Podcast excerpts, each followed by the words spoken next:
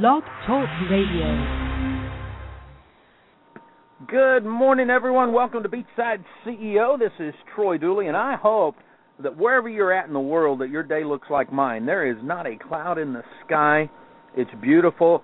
Tourism is going crazy in this small little fishing village right now. Uh, it took an hour and a half to go 15 minutes yesterday. But you know what? This is exciting to me because over the last few years, between the hurricanes, the oil spills, uh, man, we've just taken a devastation. And then you then you knock in Wall Street and all that crap, and it sucked. And now what I'm seeing, and this is so exciting to those that that I have that are friends that live here that make their job from from the hotel, restaurant, fishing trade. They are doing well, paying off their debts, getting back on top of things.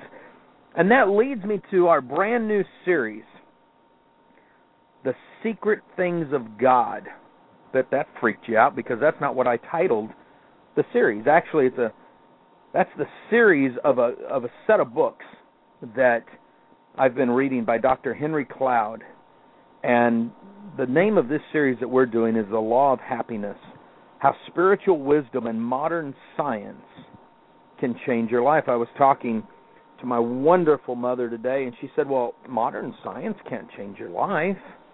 can't bring you happiness. Now I'm ad libbing her words, and and I thought, wow, what a this is going to be a great series because I think a lot of times we all we all kind of blow off science, as, as especially uh, those of us that are followers and believers of Jesus Christ. We we get this this mindset that the only book or the only wisdom that we need comes from the Bible.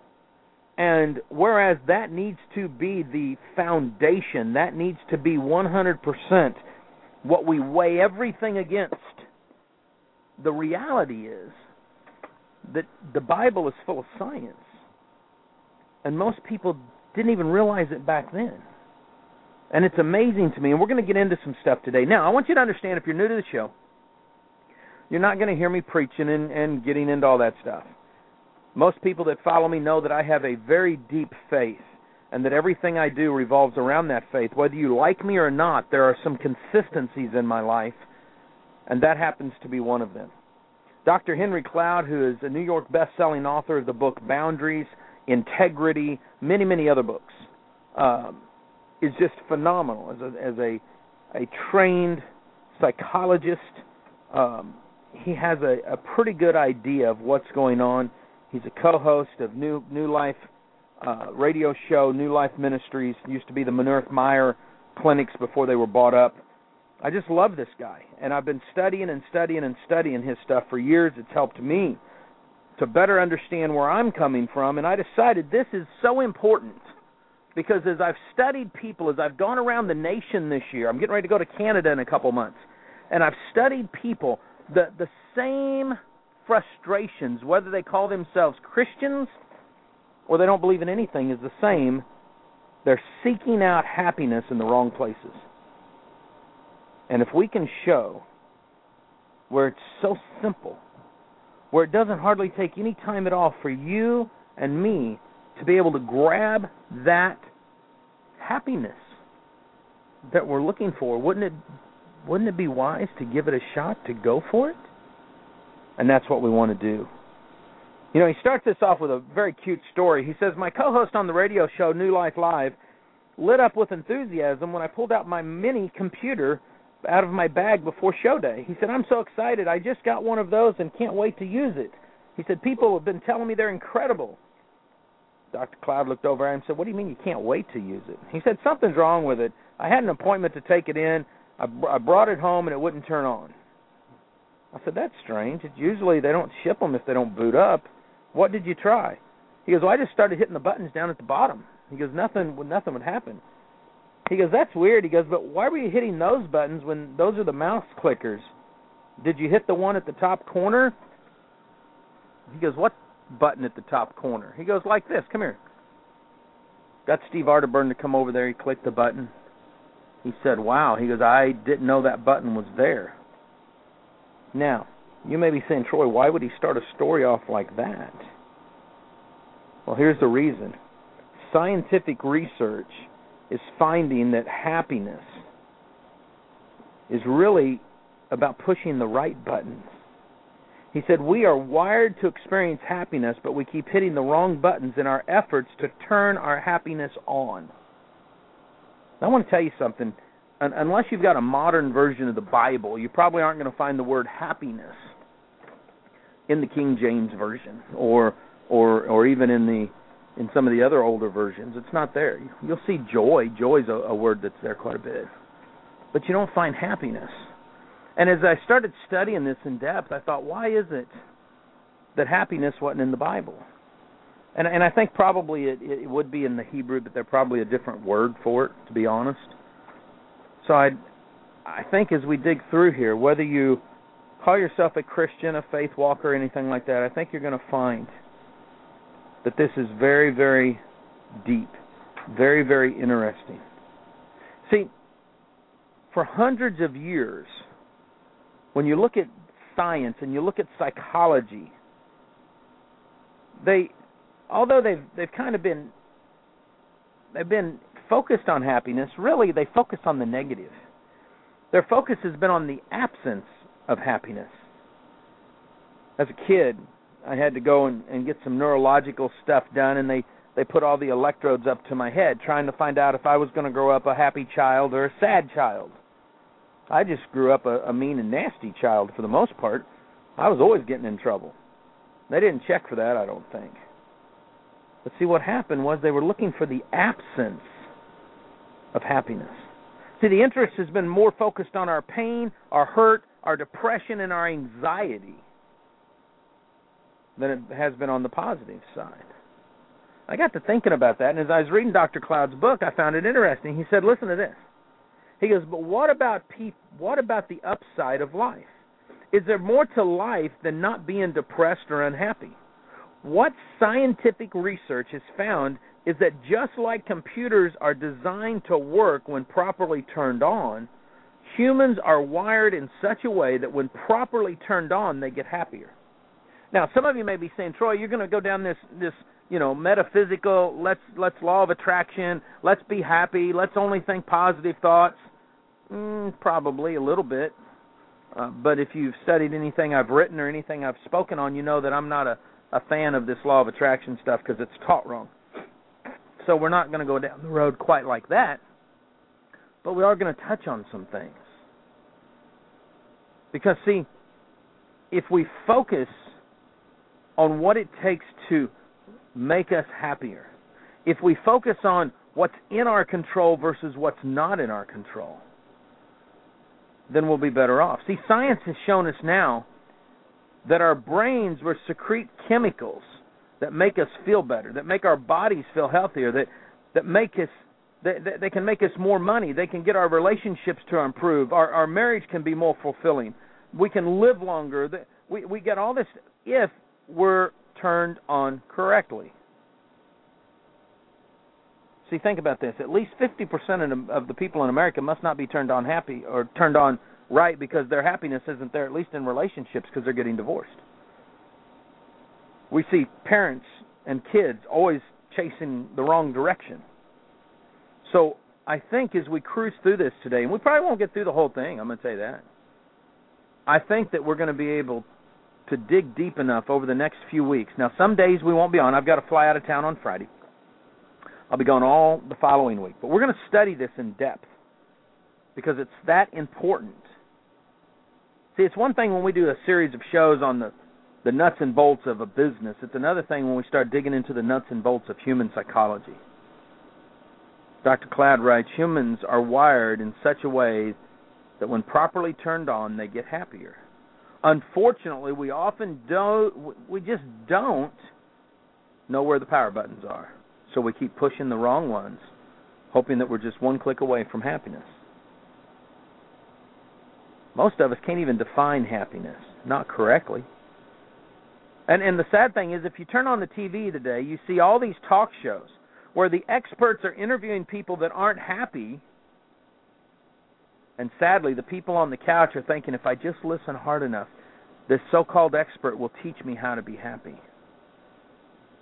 What happens is we fall prey to thinking things like, If I could just make a little bit more money, I'd be happy. If I could just find that special person to marry, I'd be happy. If I just get that promotion, I'd be happy. If I could just finally own my own house, I'd be happy. If I could move and, and live in a different city, I'd be happy. If I could get a new model car or truck or computer or something, I'd be happy. If I could just get my my my master's degree, if I could just get a GED, I'd be happy. If I could lose 20 pounds, I'd be happy. If I was beautiful, I'd be happy. If I could move to that gated community, I'd sure be happy. If I was rich, I'd be happy. If I was famous, I'd be happy. There's probably some rendition of those the thoughts that have crossed your mind somewhere along the line. Heck, we all go through that. I remember for almost a decade walking on the cliffs over Lake Jacomo. Thinking, man, I'd really be happy if I could just get on the water and look out over the the water every day. And I did that for a decade. Now almost every day I end up at the beach in one facet or the other. I really do love the water. Does it make me happier? No, but it does put my mind in a in a state of of peace where I'm I'm really studying better. I'll tell you that. But here's what we found: research and spiritual wisdom both reveal that while many of the items that we see certainly have value and certain certain I mean trust me everything that we just mentioned can bring you a a a state of euphoria for a second but they do not bring sustainable happiness. And that's what we've got to take a look at. See, there's at least three reasons that the new house, the new job, the new relationships, the bigger bank account, or any of these other things on the list won't make us happy long term. And these are the three things I want to say. Get out pen and paper, write this down, because this is important. Number one, our external circumstances do not have the inherent power to bring us happiness. See, if you look at the list, if, if if you go back and listen to the recording, and you listen to that list again, you're going to see that all of these desires, as well as some that we probably didn't cover, are just states of our mindset. You're for for a splitting second, you're excited. Uh, if we were doing a show, and on one of my other radio shows, we we talk more about relationships, and it, it's kind of like the act of an orgasm. And please don't get turned off here. That that right there, that that euphoric moment is just a state of being, and then it's gone. And if you're married and in a great relationship and you're making love, that's great. And if you're not and you're in an affair, you don't want to get caught, all of a sudden the guilt rolls in. A new type because the chemicals that are released during extreme stressful moments, whether they're exciting and passionate moments or they're stressful, hateful, hurting moments, it's basically the same. All of a sudden, when they are gone, you're left with a new state of mind. And that's because that's an external circumstance. See, circumstances only account for about 10% of our happiness. Very small amount. Going back to using the, the O word for that orgasm, see, to really have that that state be lasting, you need to have that intimacy with someone that goes far deeper at a heart level than just at a physical level.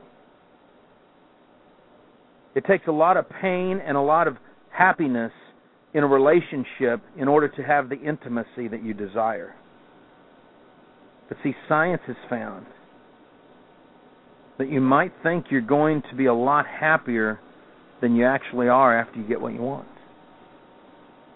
See, this is this is where I believe that when people talk about lifestyle change that they don't understand it. Because it's never about a lifestyle change that's going to bring happiness and contentment. It's about a life change. Circumstantial things and events will put us in a happy state for a second, but nothing long term. You ever heard the thing, son, money can't buy you happiness, but it can buy you a big red Cadillac? Now, poverty don't buy you happiness either, and, and trust me, this is what I'm getting at. Okay, circumstances are 10%. With money, because that's what people focus on, you can get a lot of cool things, a lot of big things. There's no doubt about that. No doubt about that whatsoever.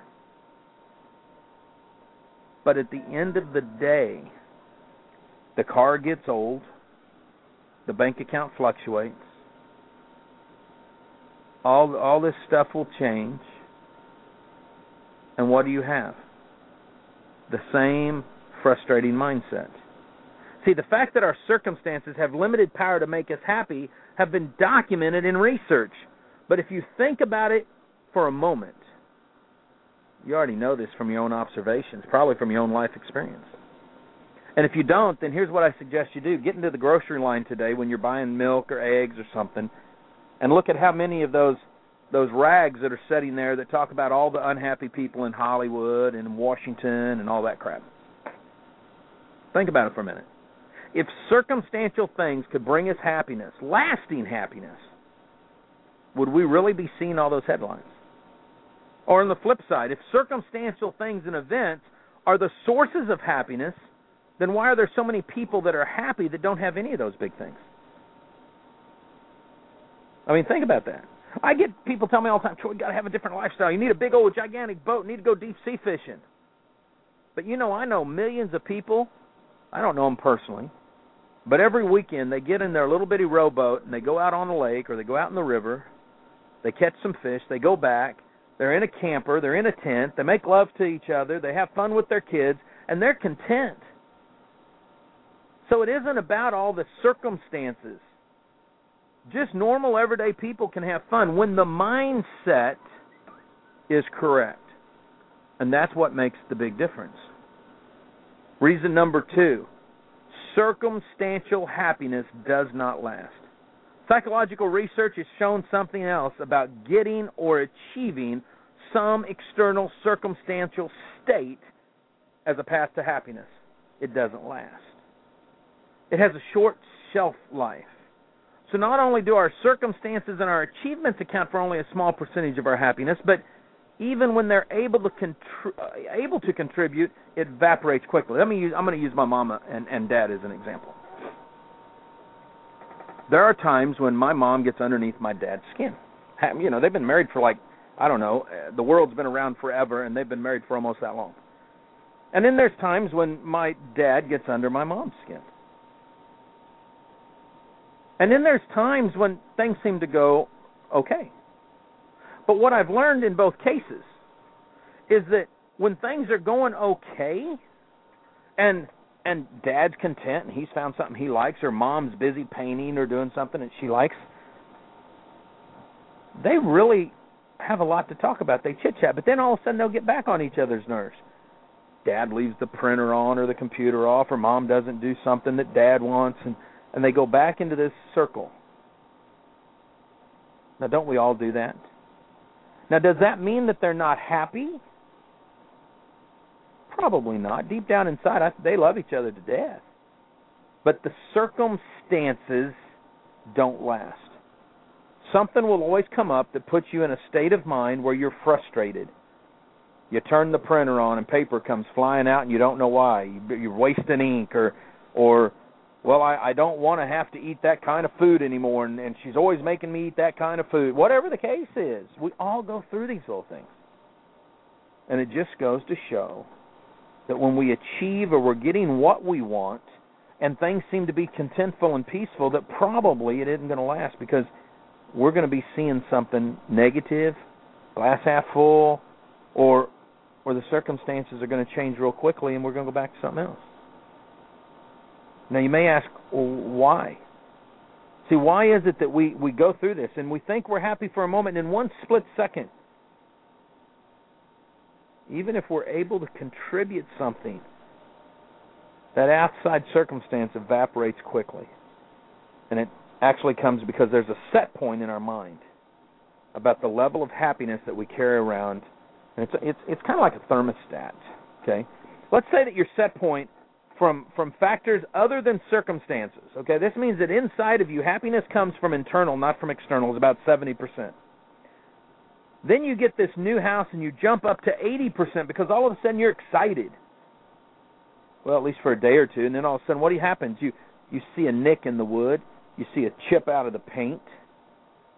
But there, there for a minute, you felt a 100% happy. Life couldn't get any better. Then all of a sudden, bam. Or the same thing happens when you're courting somebody. You're you're, you're excited. Oh, she looked at me. She watched me. I watched her. Oh, we're we're we're batting eyes at each other. We're just so excited, and then all of a sudden you get to know each other. You drop back down to that seventy percent mark. But see, listen to this. It doesn't matter if it's a house, a raise, a relationship. Research has shown us that we come back down to the place we were before. We, re- we return to our set point. And this is called a hedonic treadmill. Okay, we just that's just the way it is. This is why, as common sense to tell us, you can look back on things that you thought would kill you, and now it's no big deal. Or you look at things that you you just can't live without, and now they're sitting in the garage somewhere because you're not really using them. That's what that is. Third reason is that when we're pursuing the things that don't have the power to make us happy, we're ignoring the ones that do. See, this is the flip side of the first reason about circumstantial uh, answers to happiness. See, the list does not have the power to make you happy. And if you're focused on the things or the kind of answers that you will then you won't focus on what actually can make you happy. It's that plain and simple.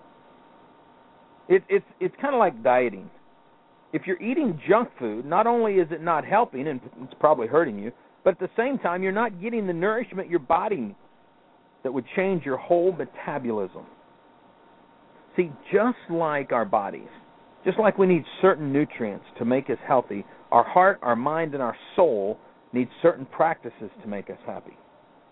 There's no way I'm going to get up in the morning, let my baby girls eat a bunch of donuts from Donut Hole, and then go play soccer because I know that about halfway through the game, they're going to go from having a sugar spike to a sugar low, and they're going to crash and burn.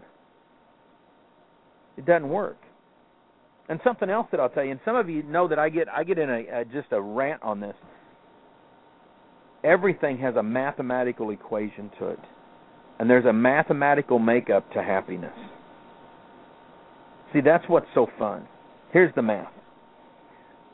As, as Dr. Cloud mentioned earlier, at any given moment, circumstances may be contributing to about 10% of our happiness in life. Life, you know, it can be going well. You, you've got this lift.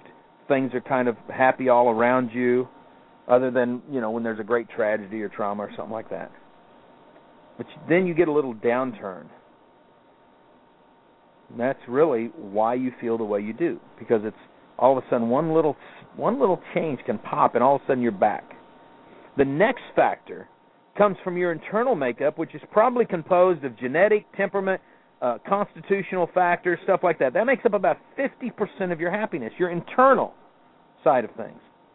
You go to an infant nursery and you can get you can see all different levels of this at work. Some babies are happy, some are crying, some are mad, some are, you know, and as they grow up, you look at other little children, and you see the same thing. It's a natural disposition that kids have. All six of our kids are different. All all of our grandchildren are different. Different genetics, different makeup. That's just the way it works. But now here's the good news. The other 40%, the rest of what goes into your happiness comes from things that are directly under your control.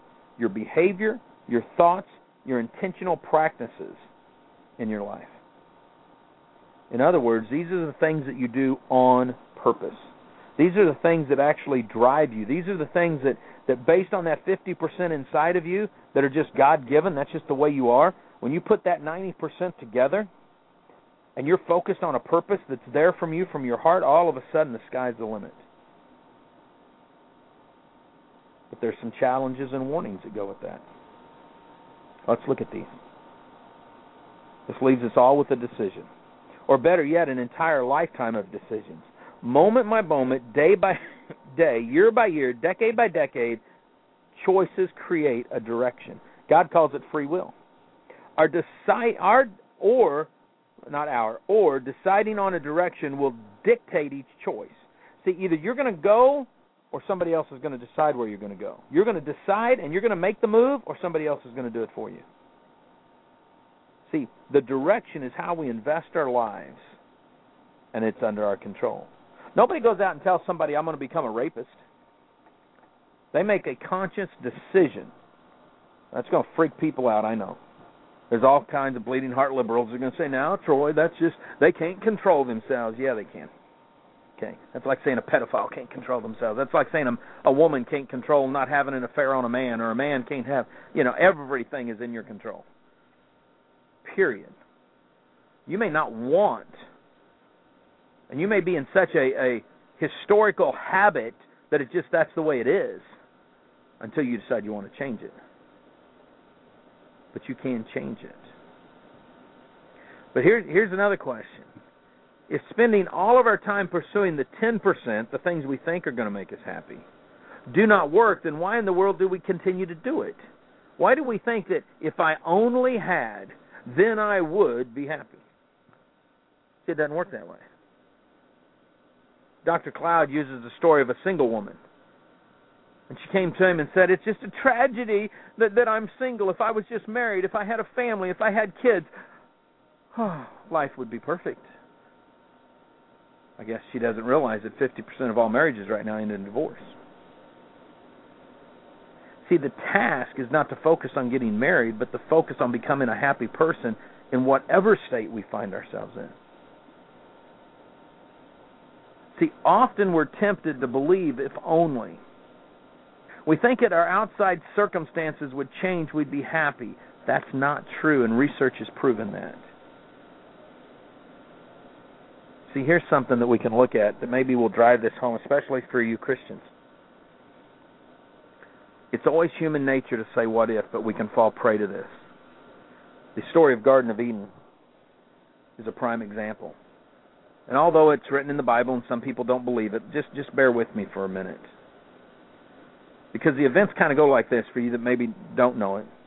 God created a good life, a beautiful garden. There was lots of trees. Everybody was happy. It was like that euphoria, that that fantasy land, that that perfect thing, man, woman, the romantic ad- adventure of the lifetime. But he also gave some instructions. Especially one, he said, "Do not eat from the tree, from any of the trees in the garden. I have created some great stuff here. Have a good time, eat and be satisfied, but don't eat from the tree." Now, he didn't go into all the finite details like the facts that he had so carefully placed taste buds in the mouth and designed the tongue for this, and their bodies were going to meld together, and the husband was going to love the look of his wife, and et cetera. He didn't go into all that. He just was very quick, simple. Here's life. Go for it. Enjoy. Trust me. It all works.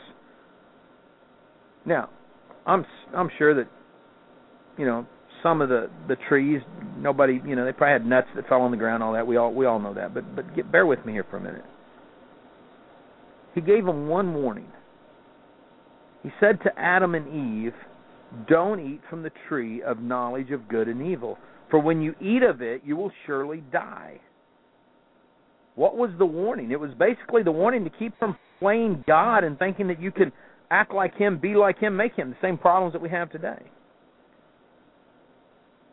but what happened? They ate from it. They just decided to eat from and all of a sudden their life turned upside down. All of a sudden they were no longer happy walking around buck naked in front of each other. All of a sudden they were embarrassed.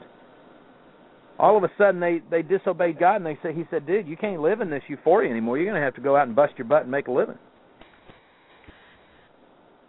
In other words, the lesson that they learned in going for what they thought was going to make them happy, they lost all the things that really did. The result was they found themselves in a very unhappy state, disconnected and ashamed. Not a good day by anyone's means. See, this is what really gets me. When you think of it from a spiritual standpoint and a science standpoint, it actually comes together. So here's our challenge as we end up the show today. Live life investing in the ways that it that it's designed to be lived. When we do as we should do, as we follow those things that, that are our driven purpose in life, we'll start to be happier. When we stop focusing on lifestyle change and focus on life change, we'll start to see our happy quotient start to go up. that that stopgap place will rise. It happens. The Bible proves it, and science proves it. So whether you're a Christian or, or an atheist, for that matter, the facts are there on what makes you happy, and you should be able to find something out of this series that will help you take it to the next level. Tomorrow, happy people are givers. This is the law of happiness, and I love doing this. This is the Beachside CEO heard around the world on the Home Business Radio Network, the voice of positive powered radio. Bye until tomorrow.